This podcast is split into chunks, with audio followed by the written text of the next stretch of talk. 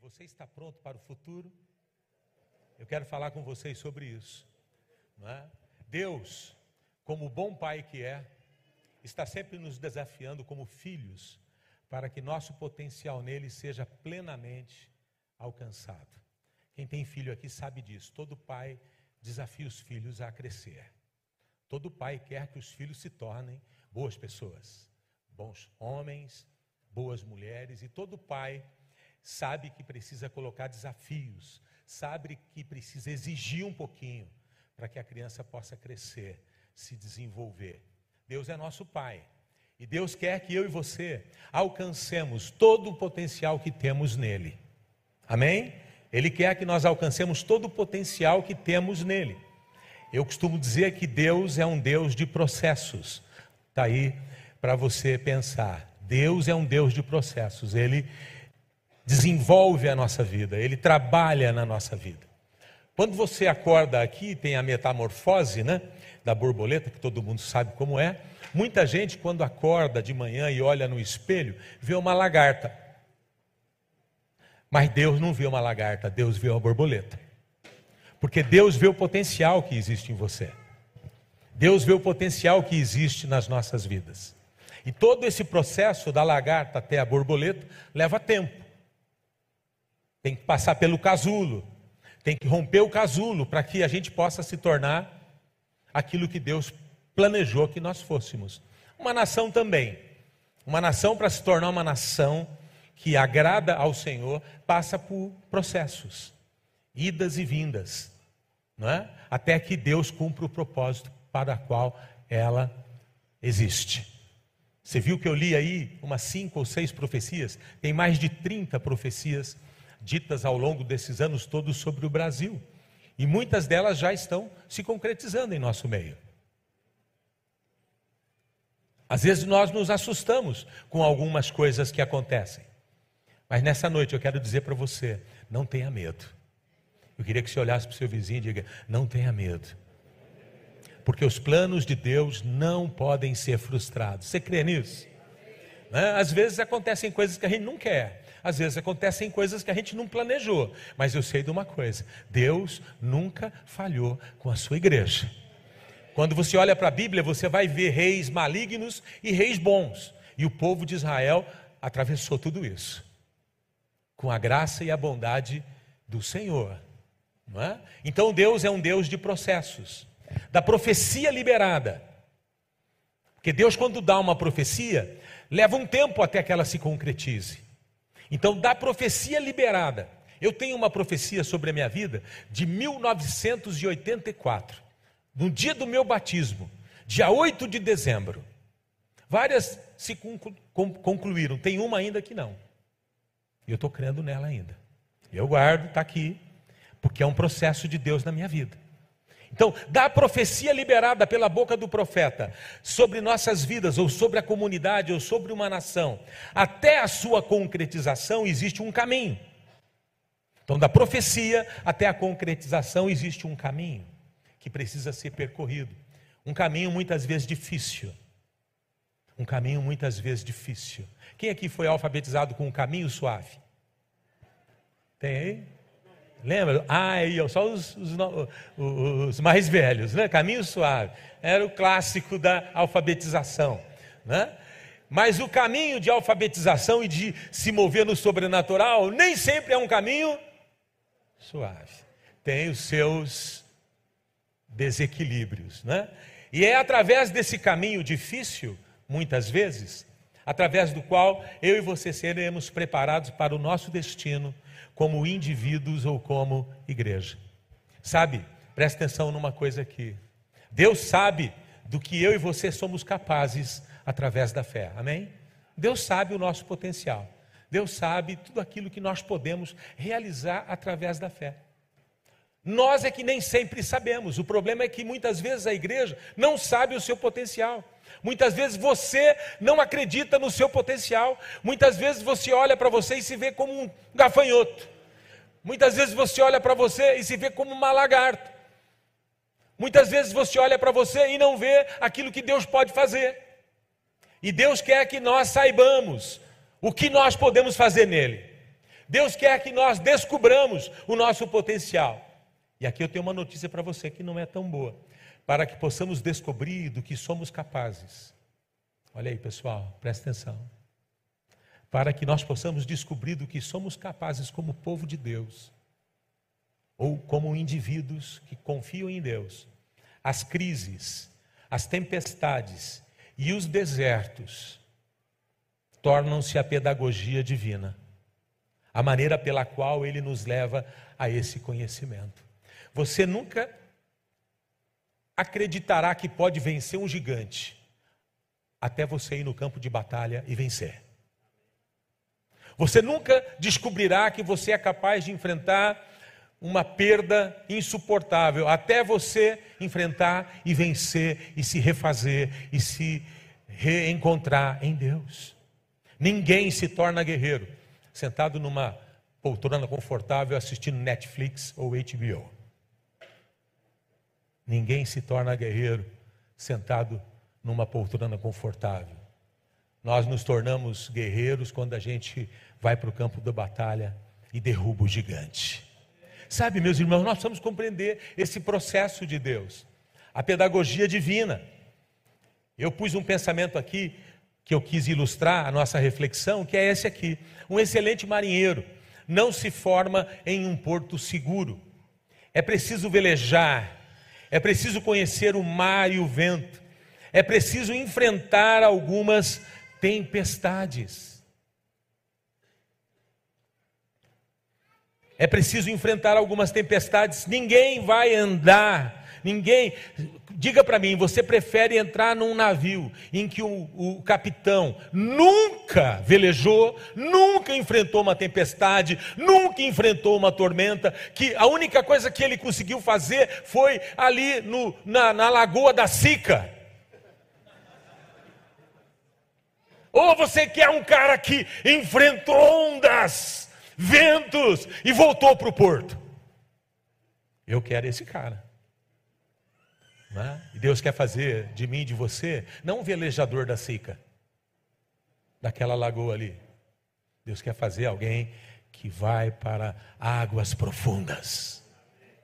É um processo, um caminho de Deus. E Deus quer nos fazer descobrir isso. É preciso enfrentar.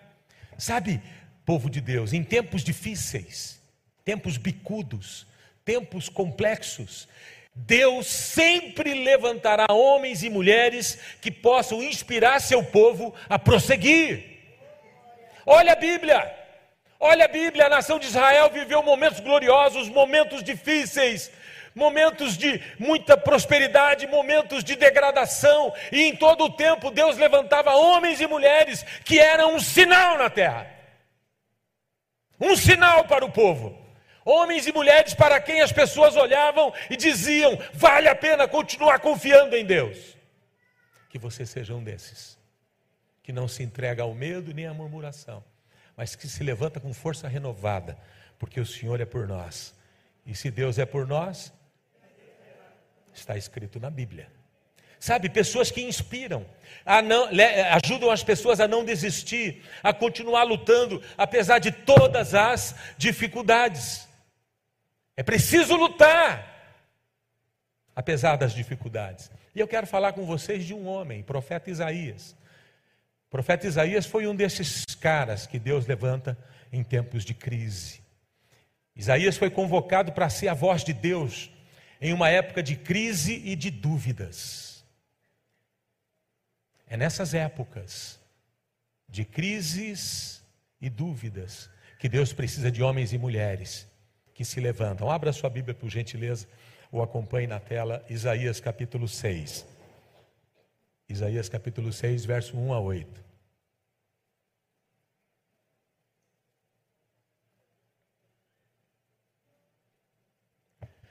Isaías capítulo 6, verso 1 a 8. Acompanhe comigo, por favor. No ano em que o rei Uzias morreu, eu vi o Senhor assentado num trono alto e exaltado. E a aba de sua veste enchia o templo.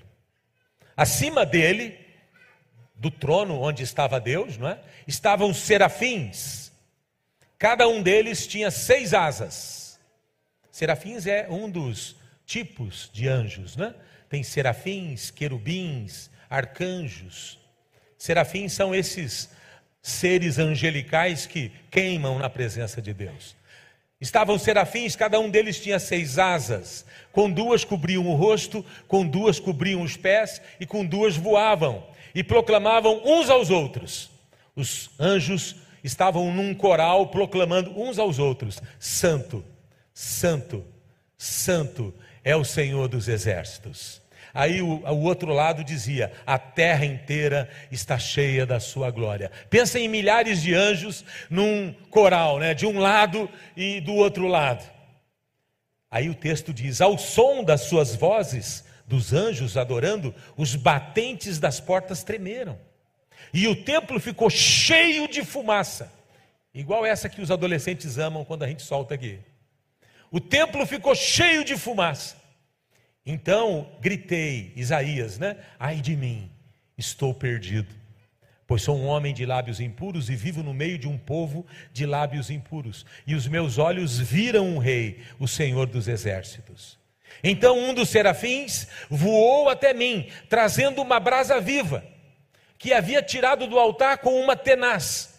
E com essa brasa tocou a minha boca e disse: Veja, isto tocou os seus lábios por isso a sua culpa será removida e o seu pecado será perdoado.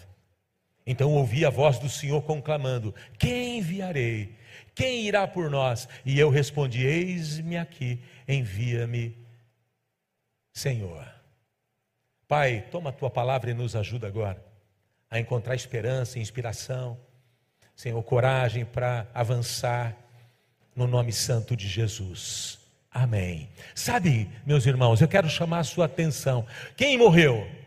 O rei Uzias. No ano em que morreu o rei Uzias, eu vi o Senhor, disse Isaías. Uzias vem do hebraico Uziá e significa minha força é Javé. Esse Iá do final é Yavé. Né? Minha força é Javé. Então morreu um rei da tribo de Judá cujo nome era: Minha força é Javé, minha força é o Senhor. Em 2 Crônicas 26, verso 3, nós temos um breve registro da vida de Uzias, que foi um grande rei. Uzias tinha 16 anos de idade quando se tornou rei e reinou 52 anos em Jerusalém. Sua mãe era de Jerusalém e chamava-se Jecolias. Ele Uzias fez o que o Senhor aprova, tal como seu pai Amazias, e buscou a Deus durante a vida de Zacarias, que o instruiu no temor de Deus. Enquanto buscou o Senhor, Deus o fez prosperar. E aqui que eu quero chamar a sua atenção: morreu Uzias, minha força é o Senhor. A morte de um monarca, para quem conhece um pouco lá, os livros de Primeira Reis, Segunda Reis, Primeira Crônicas, Segunda Crônicas, sempre que morria um monarca, era um momento de muito temor, de muito medo. Normalmente, quando um monarca era deposto, era por uma traição, era por alguma ação é, de opositores. Então, sempre que um monarca morria, ficava uma apreensão, principalmente com os filhos do rei que foi morto. Porque além de assassinarem o rei que foi morto, muitas vezes eles queriam matar os filhos do rei, para que uma outra família pudesse assumir o trono. Então eu quero chamar sua atenção para isso. A morte de um monarca que reinou por 52 anos, como Uzias, um rei que trouxe prosperidade para a nação, e a posse do sucessor é sempre um tempo de muita apreensão. Lá não tinha TSE, nem STF, essas coisas né? Mas é um tempo de muita apreensão, porque todo o poder, toda a estrutura de poder e estrutura política se movimenta. Quando há um vácuo, alguém tem que ocupar o poder, e as estruturas de poder se movimentam para ocupar esse espaço. E isso traz inquietação e perigo para a nação. E é nesse cenário, e aqui é tão importante isso, é nesse cenário de inquietação, temor que Isaías entra em cena. O texto diz: O ano em que morreu aquele cujo nome era Minha Força é o Senhor. Morreu aquele rei que confiava em Deus. Isaías capítulo 6, 1. No ano em que o rei Uzias morreu, eu vi o Senhor assentado num trono alto e exaltado. Uma crise está presente na nação. E a pergunta que eu te faço, que tem um slide que ela vai colocar para você, o que você vê quando a crise bate em sua porta? O que você vê quando a crise bate em sua porta? Isaías era um príncipe, ele era uma pessoa de alta da elite, vamos dizer assim. Isaías, diferente de outros profetas, era um príncipe, ele era uma pessoa de família rica, ele era uma pessoa de influência e certamente ele estava vivendo todo aquele drama da queda, do, da morte do Uzias. Mas o texto bíblico diz que quando, no ano em que o rei Uzias morreu, eu vi quem? O Senhor. Nessa noite, meu irmão, para você não ser dominado pelo medo e pelo desânimo, você tem que olhar para quem? Para o Senhor. Eu vi o Senhor. Eu vi o Senhor. Isaías viu o Senhor assentado no trono e ele ouviu os serafins, os anjos cantando e declarando: Santo, Santo, Santo é o Senhor dos exércitos, a terra inteira está cheia de Sua glória. Então, quando Isaías vê o Senhor e ele ouve os anjos cantando, o coração dele se enche de esperança. Porque ele entende que reis vão e vêm, mas o Senhor continua no trono. E os anjos continuam adorando. E se os anjos estão adorando, e se o Senhor está no trono, e se eu e você estamos adorando, Jesus prevalecerá. Porque ninguém pode deter aquilo que o Senhor quer fazer. A terra inteira está cheia da sua glória, é o que Isaías ouviu. Eu quero fazer uma declaração aqui para você nessa noite. E eu gostaria que você dissesse um amém.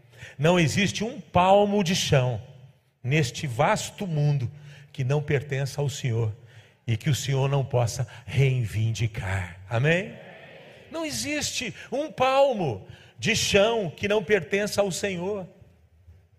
Sabe, meus irmãos, Isaías, como todos da corte, Isaías, como todos aqueles que estavam envolvidos nesse processo, foi dominado pelo medo. Mas o medo se torna missão quando vemos e ouvimos o Senhor. O medo que a gente tem no coração se torna missão quando nós entramos na presença de Deus. Quantas vezes nós estamos abatidos, nós estamos desolados, nós estamos chorando e nós entramos na sala do trono e nós vemos o Senhor e nós ouvimos o Senhor e nós saímos dali cheios de expectativa de mudança na nossa vida. Quantas vezes eu fui dormir abatido e acordei renovado pelo Senhor? Quantas vezes chorei no meu quarto e quando me levantei fui inspirado pelo Senhor, porque quando nós vamos à presença dEle, tudo muda. Quando você está num ambiente de adoração, a sua vida muda. A gente cantou há pouco: reis vêm e vão, mas o Senhor permanece assentado no seu trono. Nunca nos esqueçamos disso. Domingo passado falamos aqui no culto sobre o cordeiro e o leão.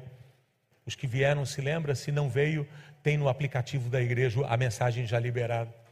E nós usamos o livro de Apocalipse como nossa referência. E chegamos a uma conclusão no final da reunião. Né? A palavra cordeiro, se referindo a Jesus, aparece 28 vezes em Apocalipse. E a palavra leão apenas uma vez. É interessante que você olha para o livro de Apocalipse, que descreve o final dos tempos. E você vê ali imagens assustadoras, você vê ali imagens difíceis, você vê ali as guerras, você vê ali conflitos, você vê ali dificuldades, mas a mensagem de Apocalipse é: no final vai ficar tudo bem. A poderosa mensagem de Apocalipse é que não importa o que estejamos enfrentando, ou se a noite está escura, Deus continua no controle. O sacrifício do cordeiro e o poder do leão seguem inspirando aos cansados e perseguidos a não desanimarem, a manterem viva a chama do evangelho e do reino de Deus. Não tem noite tão escura que não seja vencida pelo amanhecer. Não tem.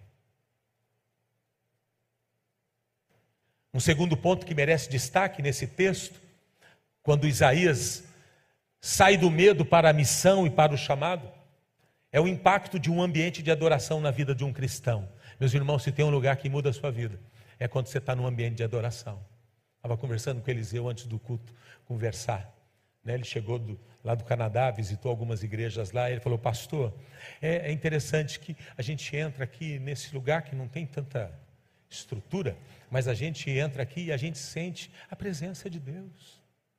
O ambiente espiritual é diferente. Os céus parecem abertos, meus irmãos.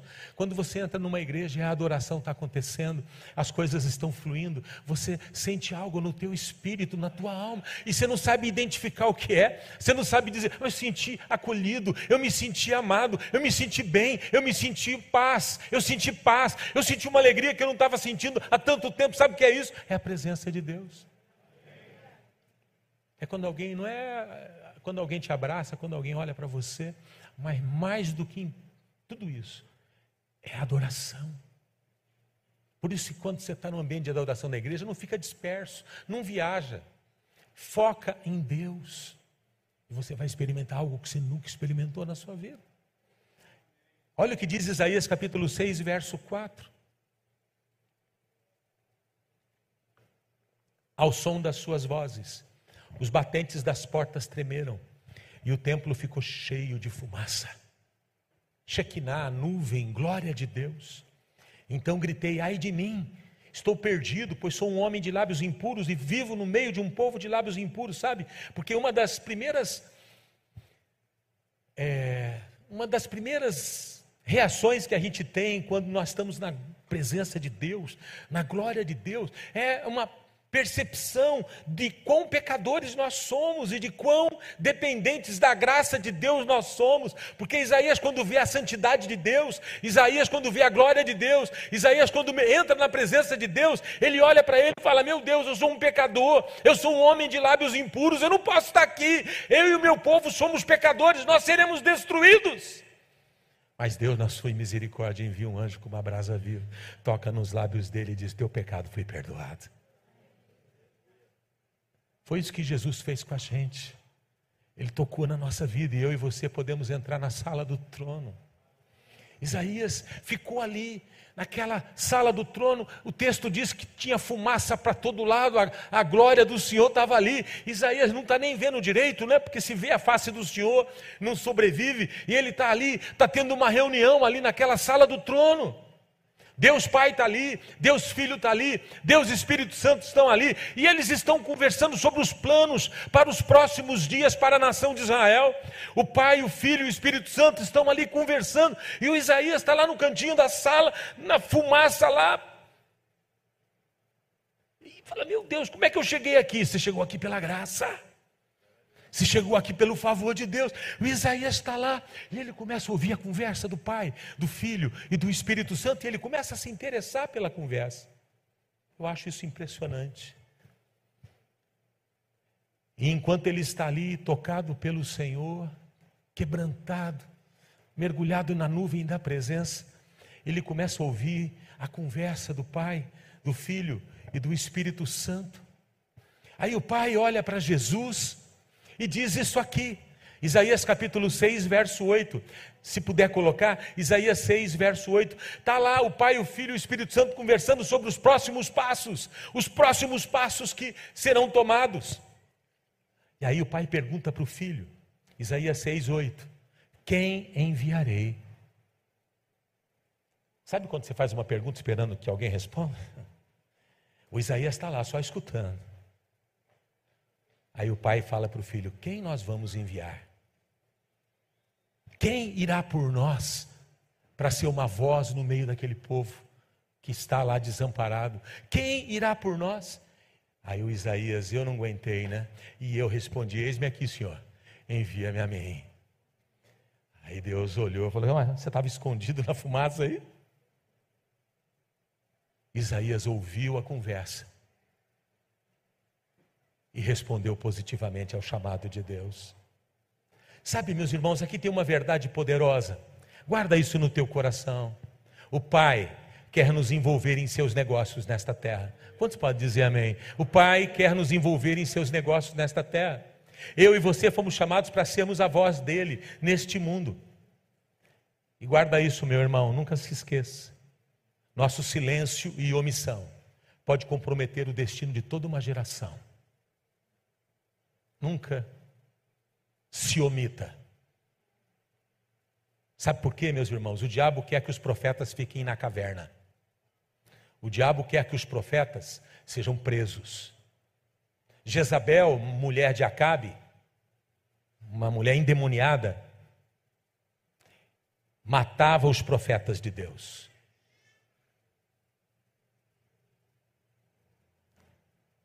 O diabo quer que os profetas fiquem em silêncio, que não se misturem, que não se metam em política, que cuidem apenas das coisas da igreja, enquanto eles cuidam das outras coisas. Mas eu quero dizer para você, nessa nação, os profetas se levantam. Nesta nação nós vamos resistir à ideologia mentirosa. Nessa nação nós vamos resistir à ideologia enganosa. Nessa nação nós vamos resistir à doutrina de demônios. A Bíblia diz que existem doutrinas de demônios. Existem filosofias baseadas na sabedoria humana, que é carnal e diabólica, está na Bíblia. E os profetas de Deus, homens e mulheres de Deus, não podem se calar, porque a nosso silêncio, a nossa omissão compromete toda uma geração. Eu quero dizer para você: ninguém pode resistir à palavra de Deus. Talvez sejamos perseguidos, talvez tenhamos que sofrer consequências, mas saiba de uma coisa: lugar de profeta é denunciando o pecado. Nós já denunciamos no passado, se tiver que denunciar, denunciamos de novo.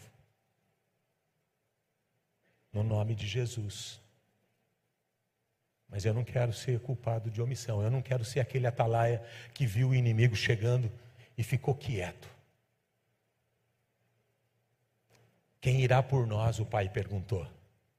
O Pai, o Filho e o Espírito Santo estão sempre em busca de pessoas que possam estar com Ele na sala do trono e que sejam capazes de ouvir as demandas do céu. Você quer ouvir as demandas do céu? Você quer ouvir aquilo que está doendo no coração de Deus? Você quer ouvir aquilo que está é, preocupando Deus e se envolver com isso? Ou você só se preocupa com as suas próprias demandas? Eu quero me colocar à disposição do Rei para fazer valer a sua vontade na terra. Sabe, meus irmãos, foi no meio de uma grande crise que Isaías viu o Senhor, ouviu sua voz e deu início ao seu chamado. Esses últimos anos, começando em 2020, tem sido um tempo de grande crise no mundo, sim ou não, meus irmãos? Me lembro lá de março de 2020, quando explodiu a pandemia da Covid. Nações foram abaladas e até hoje não se recuperaram ainda. Uma crise sanitária sem precedentes na história, seguida de uma crise econômica que está aí batendo e derrubando nações. Brasil vivendo uma guerra ideológica como nunca na nossa história. Nunca oramos tanto, nunca buscamos tanto, não é verdade?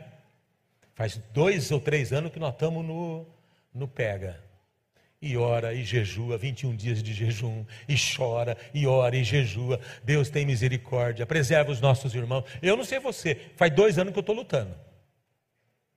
Talvez você está assistindo a guerra, mas eu estou lutando. Estou orando, estou jejuando, estou. Senhor, tem misericórdia, Senhor, tem misericórdia. Estou fazendo o meu papel de profeta. Nunca oramos tanto, nunca buscamos tanto. Famílias divididas crianças sem pais, pais que perderam filhos, filhos que perderam avós por conta da Covid e por tantas outras situações, gente desempregada sofrendo, famílias divididas, uma nação dividida. Mas o que nós vamos fazer, meus irmãos, diante disso tudo? Vamos nos encolher com medo?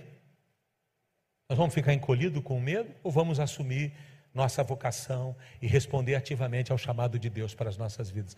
Eu estou afim de briga. Eu estou afim de continuar lutando. E você? Eu estou afim de continuar lutando por aquilo que eu acredito, pelas causas que eu acredito, por aquilo que é importante para os meus filhos, para os meus netos, para essa geração que vem por aí, porque eu sei o país que eu quero. E ninguém pode deter o mover de Deus. Paulo já tinha dito, meu irmão, nós não estamos vivendo nenhuma novidade. Olha o que Paulo falou há muito tempo atrás, em 2 Timóteo capítulo 3, verso 1 a 5. Olha o que Paulo falou sobre a geração que nós estamos. Saiba disto, igreja, povo de Deus. Nos últimos dias sobrevirão tempos terríveis. Não é novidade. Não é novidade. Os homens serão egoístas, avarentos, presunçosos, arrogantes, blasfemos, desobedientes aos pais, ingratos, ímpios, sem amor pela família, irreconciliáveis, caluniadores, sem domínio próprio, cruéis, inimigos do bem, traidores, precipitados, soberbos, mais amantes dos prazeres do que amigos de Deus, tendo aparência de piedade, mas negando o seu poder. Afaste-se também destes. Paulo disse isso no primeiro século da igreja. Essa é a nossa geração, pessoal uma geração em crise de identidade. Mas ao mesmo tempo, essa é a nossa oportunidade. Amém? Esse é o nosso campo missionário. Essa geração perdida é o nosso campo missionário. E não é tempo de murmuração e nem tempo de desânimo. É tempo de se levantar em nome de Jesus. Porque ele disse: Neste mundo, povo de Deus, vocês terão aflições, contudo tenham ânimo. Eu venci o mundo. Essa é a promessa para esta casa e para as igrejas do Senhor. Jamais estaremos sozinhos. Fala para o seu vizinho: jamais estaremos sozinhos. Podemos crer e confiar que, independentemente do tamanho da dificuldade ou do gigante que se levanta, nele, no Pai, sempre podemos confiar. Nós tivemos uma reunião sábado retrasado do Conselho Profético aqui da igreja, um grupo que se reúne para ouvir, buscar a voz de Deus. E nós ouvimos algumas coisas do Espírito Santo. E eu quero encerrar com essas duas afirmações aqui, Apocalipse 15, 4. Quem não te temerá, ó Senhor? Quem não glorificará o teu nome? Pois tu somente és santo. Todas as nações virão à tua presença e te adorarão, pois os teus atos de justiça se tornarão manifestos. Sabe, meus irmãos, minhas irmãs, essa é a minha expectativa, é essa a minha fé. Deus está fazendo algo que eu não que eu creio que vai ser um rompimento.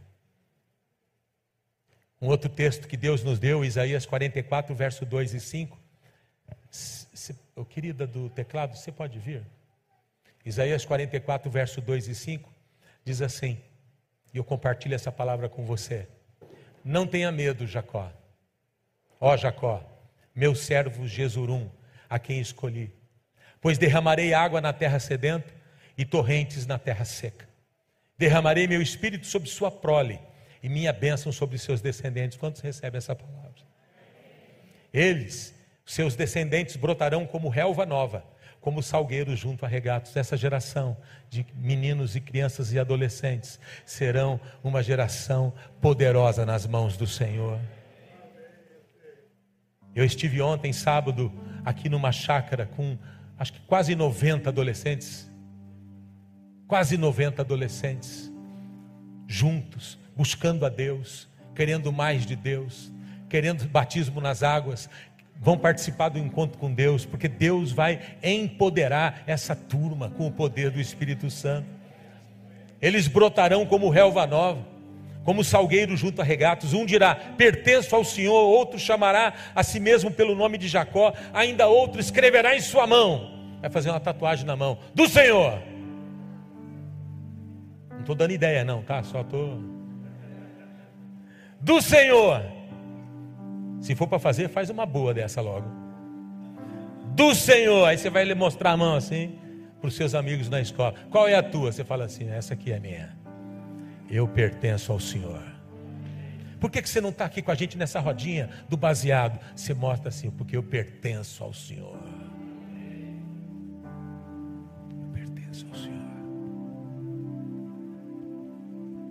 Tem algo sendo liberado. Fala para o seu vizinho.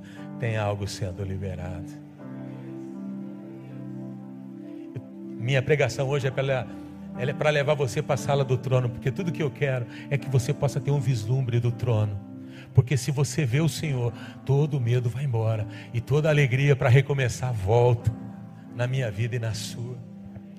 Eu derramarei água na terra sedenta. E para encerrar, eu quero um texto que eu acho tremendo. Seja, alguém aqui já teve depressão, ansiedade, crise de pânico?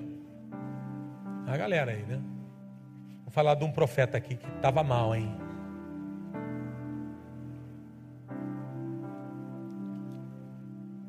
Primeira Reis 19, verso 15. Primeira Reis 19, verso 15. O Senhor disse a Elias: Olha aí, pessoal, presta atenção.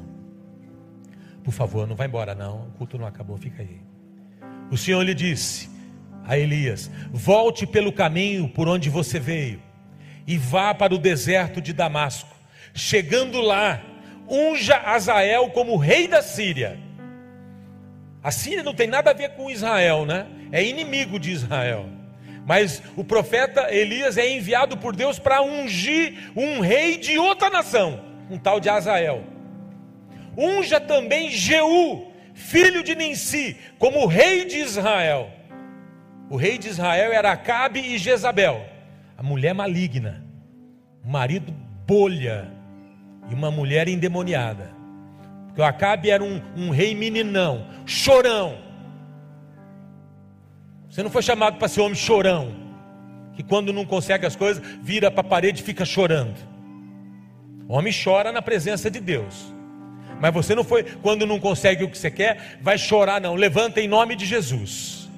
O Acabe era um chorão. Ele está chorando porque ele queria a vinha de um cara chamado Nabote. O Nabote não queria vender a vinha para ele porque era a propriedade dele. Ele falou: Não vou vender, não.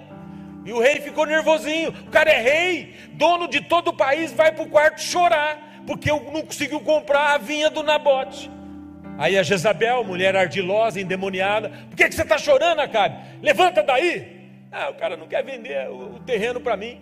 Ela falou: Deixa que eu resolvo contou uma mentira, fez uma fake news, que fake news tem desde aquela época. Fez uma fake news, botou no Instagram, Facebook. A turma ouviu, levaram o, Nabote para o Alexandre de Moraes, condenado. Mataram o Nabote.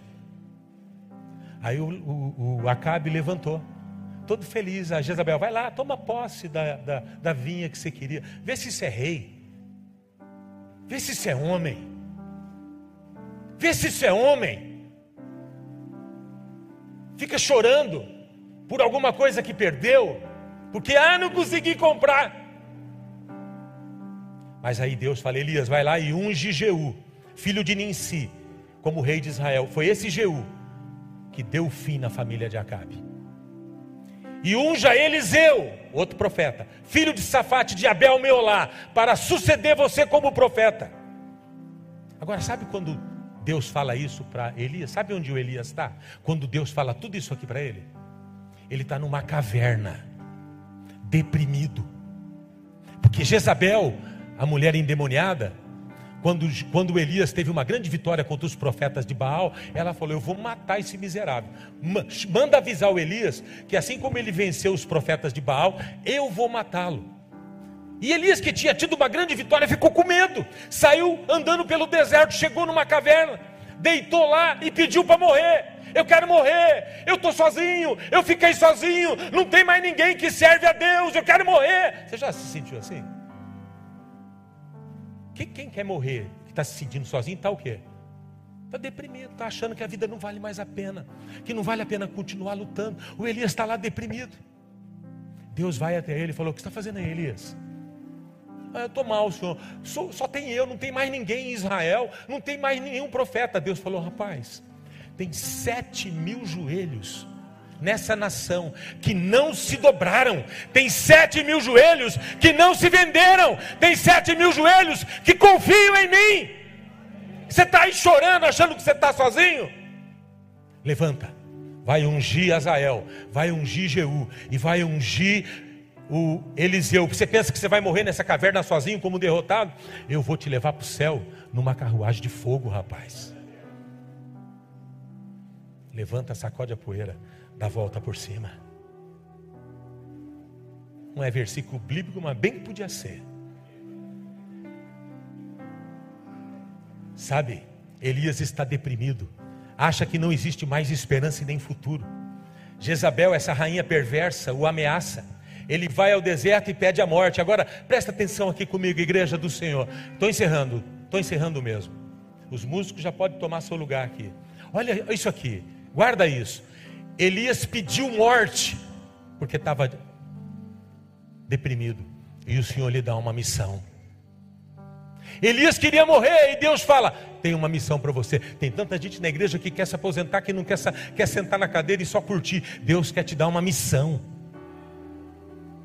Elias pede a morte, e o Senhor o manda voltar e terminar o serviço que ele começou.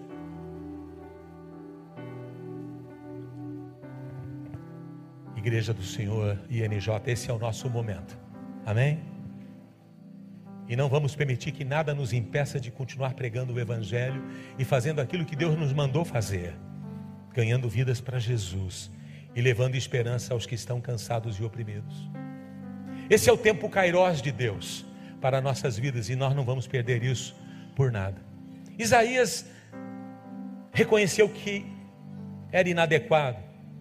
Elias teve seus momentos de fraqueza, mas como eles, nós podemos nos levantar em autoridade e proclamar: Reina Jesus em nossa nação, tendo uma certeza que as trevas não podem resistir à luz.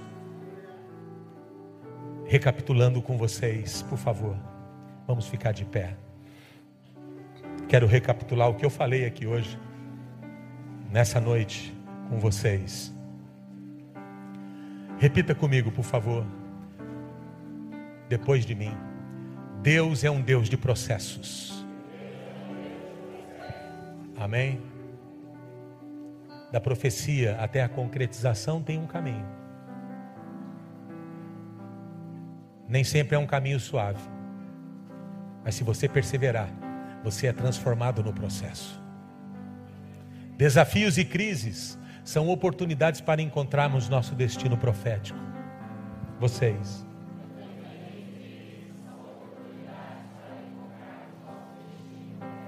Quantos homens e mulheres na Bíblia entraram em ação quando uma crise surgiu?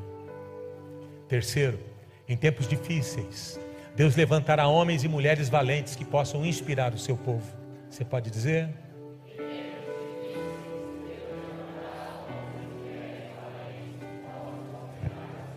Que você seja um deles, eu quero declarar sobre você. Você pode abrir sua mão um instante, que você possa inspirar o povo de Deus que você possa inspirar essa nação, que a sua casa seja uma bênção nessa terra, que você seja um valente que não abre mão daquilo que Deus te deu, em nome de Jesus. Quarto, não existe um palmo de chão neste mundo que não pertença ao Senhor.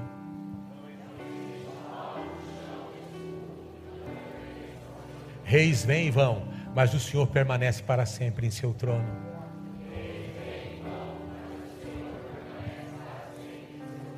O Pai quer nos envolver em seus negócios nesta terra. Sétimo, nosso silêncio pode comprometer o destino de uma geração. E por último, estar na sala do trono é tudo o que precisamos para vencermos nossos medos e nos tornarmos voz de Deus em tempos difíceis.